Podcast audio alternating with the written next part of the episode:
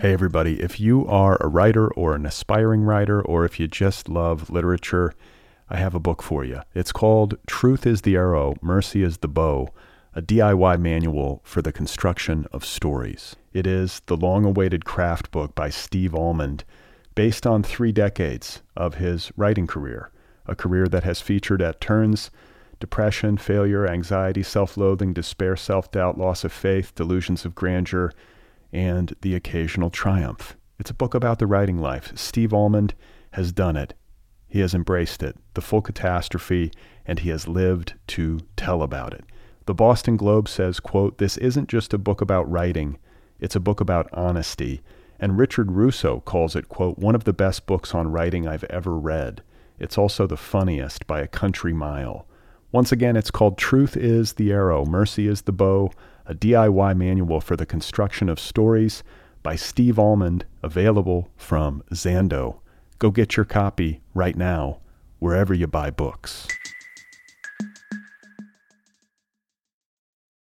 All right, everybody, welcome to the Other People podcast. I'm Brad Listi in Los Angeles. It's nice to be with you. Thank you for listening. I hope you're doing okay. Don't forget to subscribe to this podcast wherever you listen. You can also subscribe on YouTube. Follow the show on social media TikTok, Instagram, Twitter, and Blue Sky. So it is Friday, and it is time for another flashback episode. Today, you're going to hear me talking with Mat Johnson. It's an outtake from episode 364, which first aired on June 14th, 2015. That is coming up momentarily. A quick reminder that I do uh, an email newsletter every week. It's free. You can sign up at otherppl.com or bradlisti.com. I would love it if you subscribe to my newsletter. It's pretty simple and straightforward. I let you know about the latest episodes of the show, and I also share links to things that I've been reading and finding interesting. So if you would like to hear from me in your inbox once a week, go sign up for my newsletter at otherppl.com or bradlisti.com. Likewise, the Other People podcast is listener supported. If you like this program, if you listen regularly, I hope you will consider showing your support over at patreon.com slash otherpplpod. Join the Other People Patreon community. It's a sliding scale. It's easy to do. Patreon.com slash otherpplpod. So today's flashback features an outtake from my conversation with Mat Johnson in episode 364. It first aired on June 14th, 2015. A quick reminder that if you like this flashback, if you enjoy what you hear, you can go in for the full conversation. All episodes of The Other People Show are available to listeners without obstruction. So have at it. Go listen to episode 364. It is there waiting for you. Mat Johnson's most recent novel is called Invisible Things. It was published in 2022 and was longlisted for the PEN Faulkner Award. He is a Philip H. Knight Chair of the Humanities at the University of Oregon. His other books include the novels Loving Day and Pym. Over the course of his career, he has received a variety of awards, including the American Book Award, the United States Artists James Baldwin Fellowship, the Hurston Wright Legacy Award, and the John Dos Passos Prize for Literature. So, fun to revisit this conversation with Mat Johnson in episode 364. What was it, eight years ago? Oh my God. All right, let's do this. Here I am talking with Mat Johnson eight years ago. And I've been writing since I was a young man. And I barely got reviewed the first 10 years of my career. I, I, I didn't get a New York Times review of any kind um, until the last novel. So How many have you written? I've written four novels. I've written four graphic novels, I think, and I wrote a book of nonfiction. And you illustrate as well. You're you have, Oh no, I don't. No. I can't, no, it would be really sad. It'd be Mat Johnson stick fi- figure. Okay, okay. No, I write the scripts, and then uh, I work with an illustrator, which is really cool. Yeah. Um, when I do comics, so uh, yeah, those. I mean, really, like my first book, I got a Washington Post review, but that was kind of it as far as major paper. And on the second novel, I didn't get any. And I thought my career, my literary career, was basically kind of you know done. You know? Well, yeah, because you know the second book, it's a, there's a pressure on that one. It's supposed to outperform the first. You're supposed to get more reviews and not less. Right.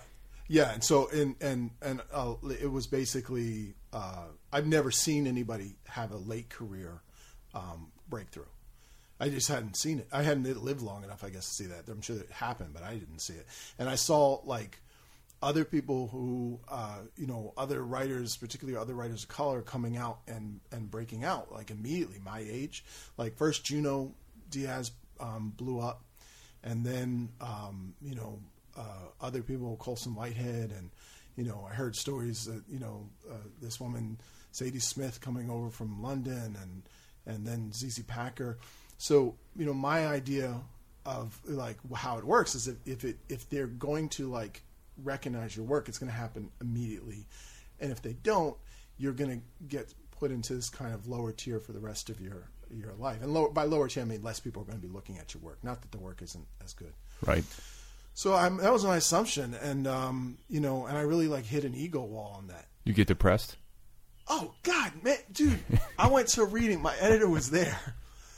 I went to this reading in Brooklyn, and uh, it was when the second book had failed completely. Like it, fa- it failed in such a like an amazing way. It didn't fail because the actual book, because nobody read the book. Right.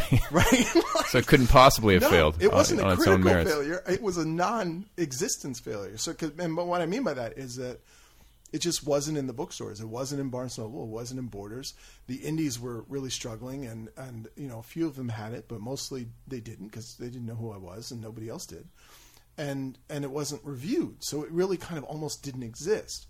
And it was, you know, I, I still love that book, um, but it, it it just wasn't out there. So I was freaking out about this because you know it's it, when you have a book, it's kind of like you're throwing a party, right?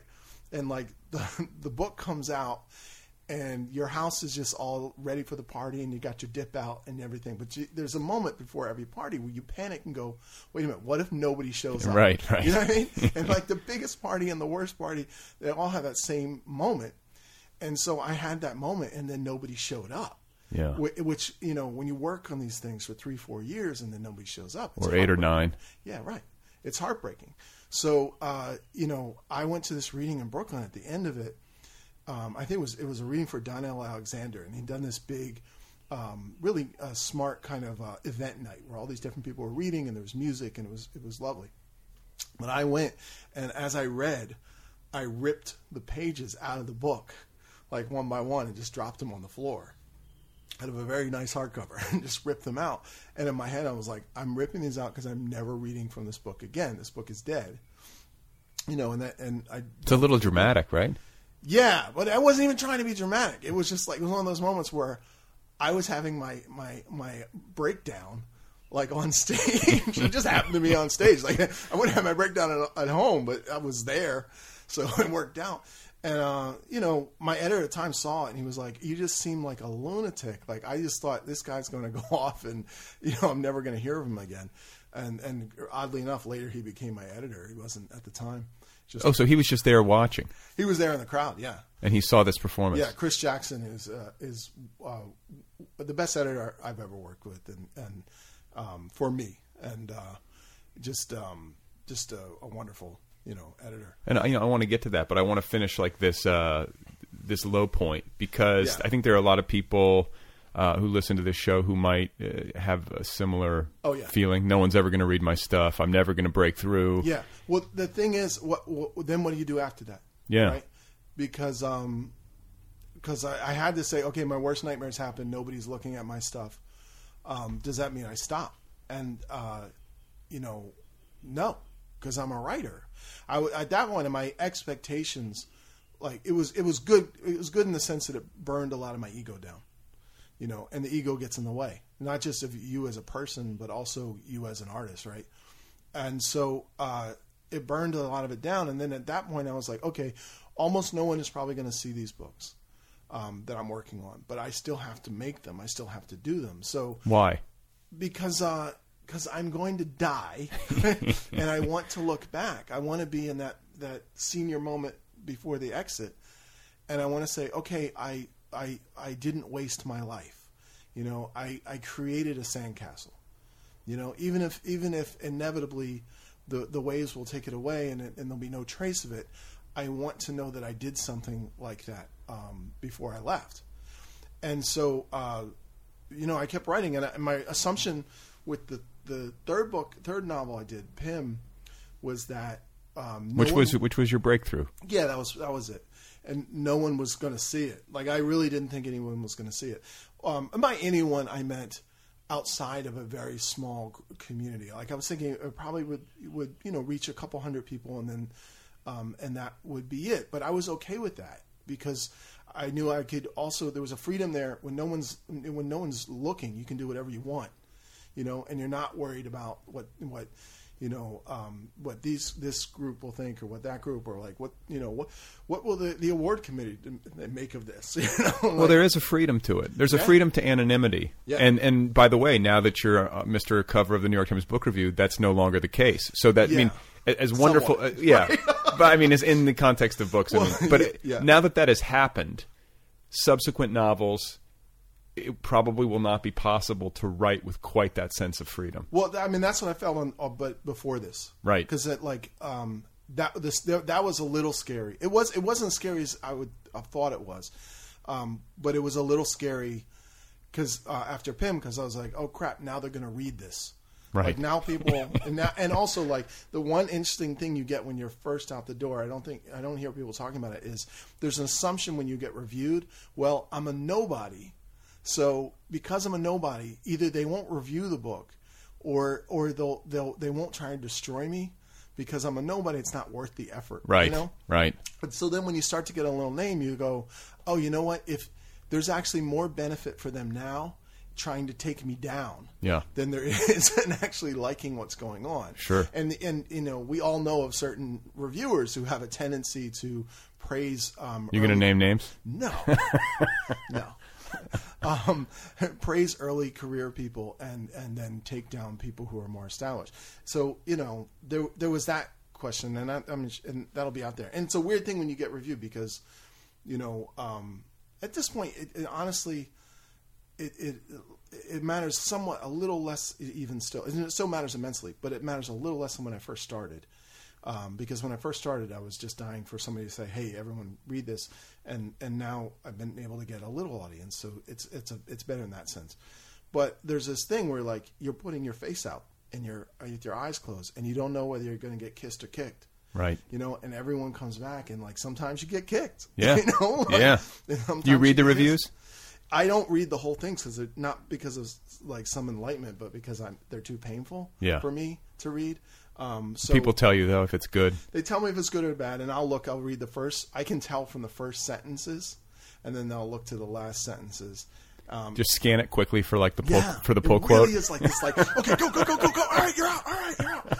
You know, and and I've been lucky. Most of the reviews have been good. None of them have been like a total attack. I mean, some of them have been mixed, but you know, I've been really, really fortunate. Yeah. Um, so you know, but still, it's still like painful. Like they're all up in your grill. Like it's you know, and and I, I know in the future there's going to be some that are you know that are really vicious. I haven't I, like I haven't had that yet, but I know that's coming. Sure. So you don't know if this is a new one, and it, and and but at this point, it's nice because it doesn't ruin my career. It's as much as it like really ruins my week. you Yeah. know? Yeah, yeah, yeah. Which is totally different. Well, no, it's so it's the old quote: like a bad review spoils my breakfast, but it never spoils my lunch. Right, You know, if you yeah. can, if you have the mental Yeah. discipline to pull it off that way. Yeah, and if it, it- and if there's a little less at risk. I mean, at this point, like I know I'll get reviewed by a lot of different places. So one really bad review, even uh, um, in a very prominent place, won't be the the death knell for me. Sure. So, um, but whereas when you're starting, like everything is hinged on can we get this review at all? Can we get the New York Times to look at it? Can we get the Post? Can we get Boston Globe? Will they even look at it? And if they do, and so you're only going to get one or two glimpses.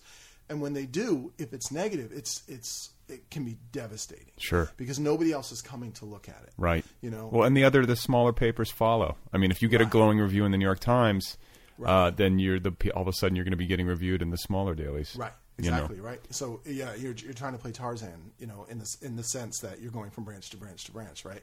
And you need them to keep swinging.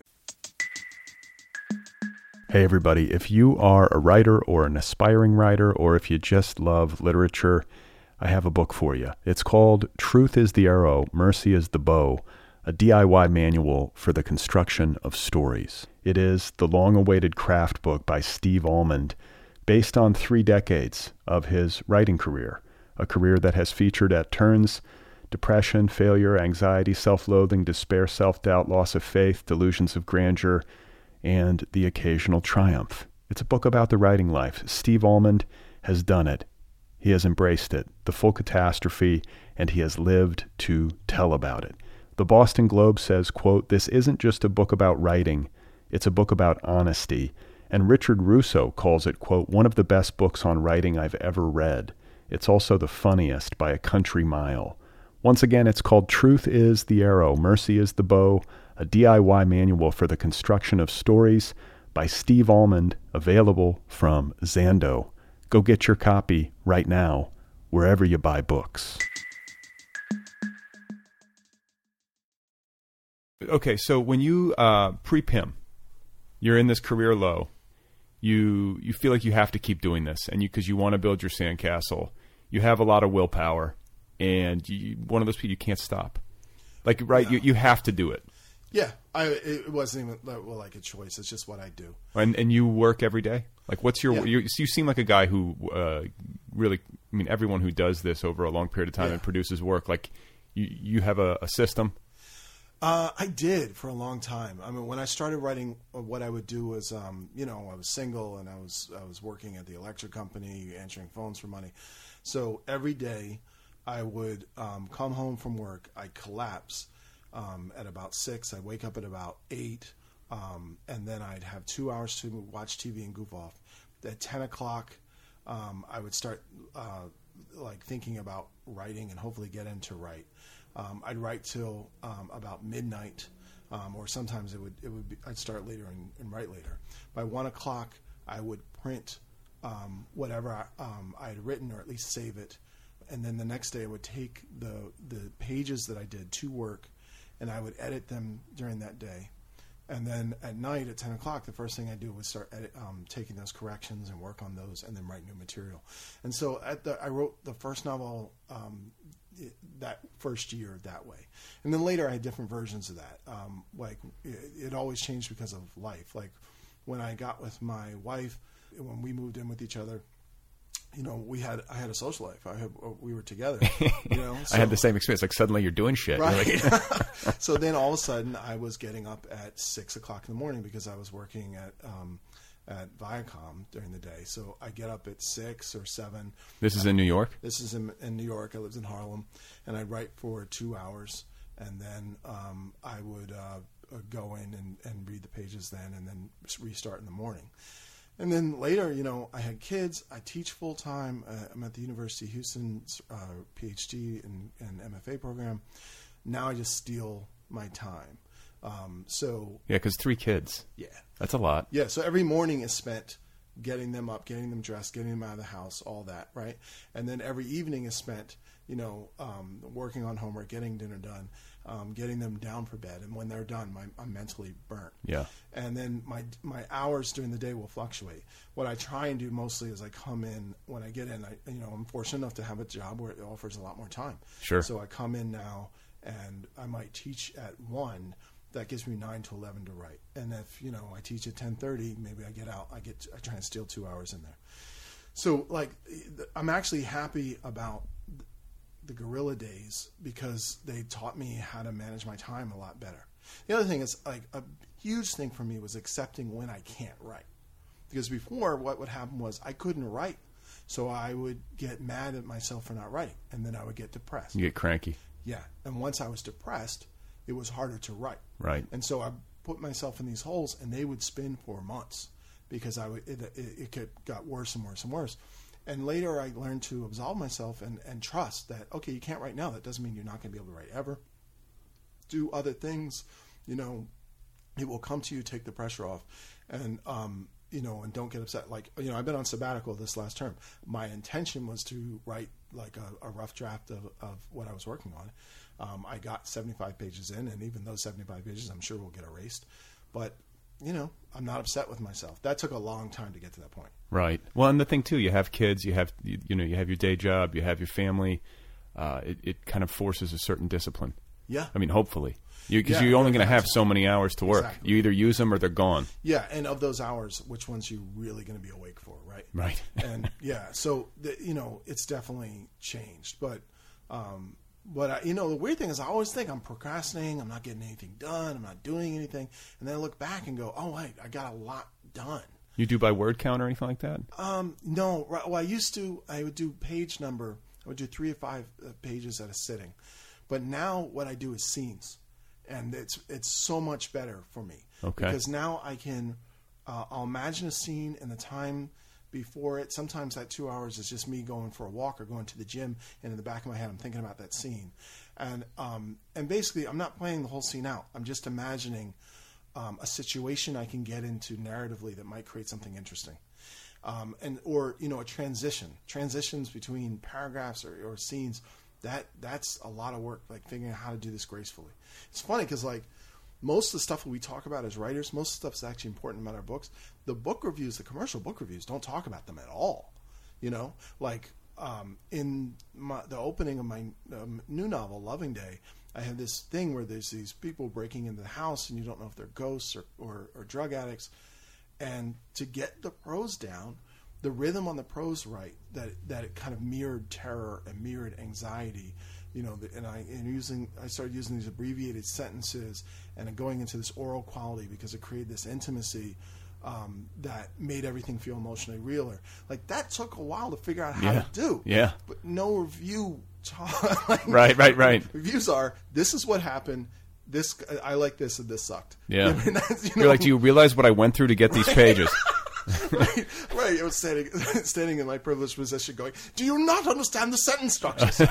um, you know, but uh, yeah, and stuff like that. And and uh, so a lot of my working is is off the page, and I'm thinking about how to get myself into that situation. And then when I hit um, the page, I can go right into that situation. And sometimes simple as come up with the first sentence or come up with the first idea and then see what happens after that. Because I, I don't want to know what's going to happen because I write everything off the page or most of it off the page, when I go to write it, it's dead. So I want you to feel the tension I feel as a writer there. I mean, part of what part of what I've been doing with the books. Not everybody uh, does, you know, we're all doing different things.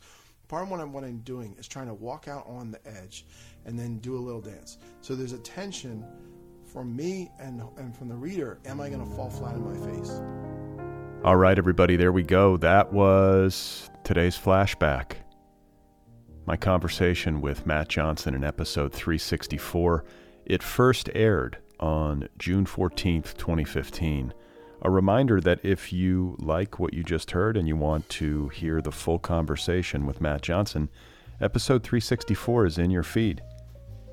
It's there, it's accessible. So search for it, find it, listen to it. You can find Mat Johnson on the internet at matjohnson.info. Please note that Mat is spelled with one T. He's also on social media Twitter and I believe Blue Sky. Maybe Instagram. I know he's on Twitter. He's great on Twitter. Or whatever's left of Twitter. You can read his books as well. His most recent novel, Invisible Things, is available now wherever books are sold. It was a PEN Faulkner finalist, long listed.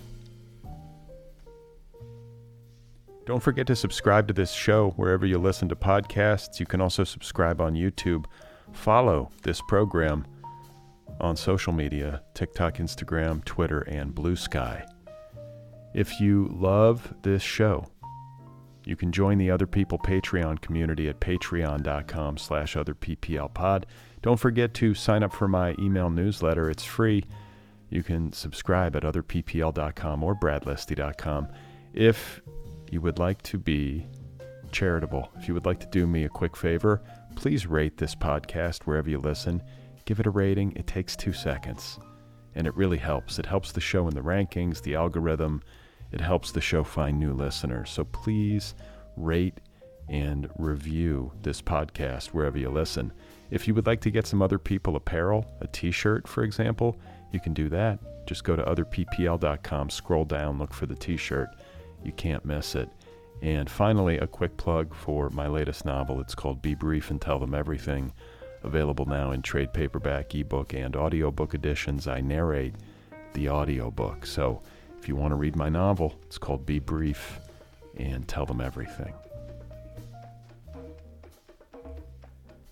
All right, so coming up on Sunday, I am going to be in conversation with Emily Rapp Black for another Craftwork episode. This one involves how to approach quote unquote truth in creative nonfiction. So, very excited to have Emily Rapp Black back on this program. She's brilliant, she's also hilarious. All right, stay tuned.